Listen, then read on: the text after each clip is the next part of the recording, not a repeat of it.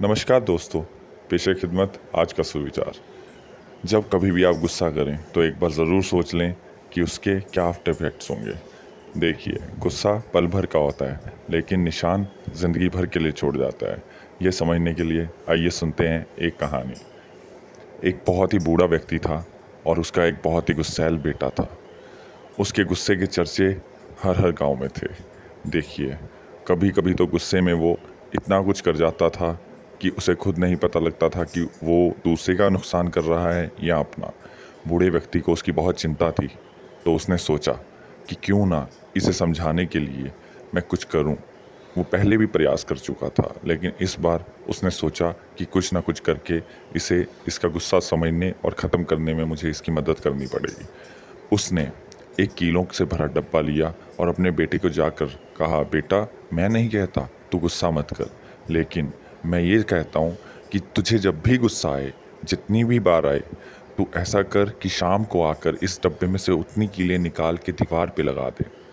बेटे ने भी पिताजी की बात मान ली। पहले दिन उसने शाम को आकर सौ के आसपास कीलें लगाई और अगले दिन वो जब ये कीलें लगा रहा था तो उसके हाथ दुख रहे थे। लेकिन फिर भी उसने पचास के आसपास कीलें लगाई। अगले दिन जब वो गुस्सा कर रहा था तो उसे वो दुखद एहसास याद आ रहा था और वो अपने गुस्से को रोकने में थोड़ा थोड़ा कामयाब हो रहा था और उसकी कीलों की गिनती घटती जाई।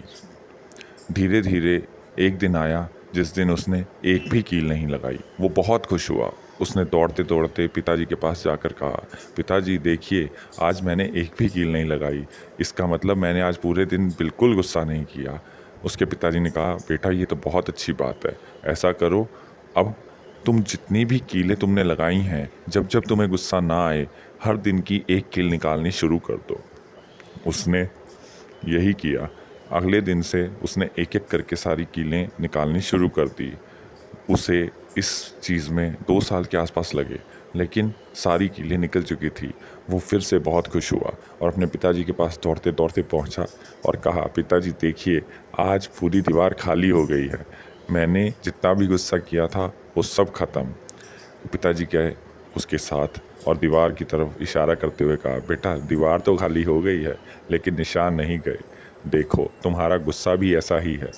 तुम गुस्से में कोई भी कार्य करते हो गुस्सा, कार्य सब खत्म हो जाएँगे, लेकिन जिस पे वो कार्य हुआ है, जिसे तुमने वो बात कह दी, उसके दिल से कभी नहीं जाएगी।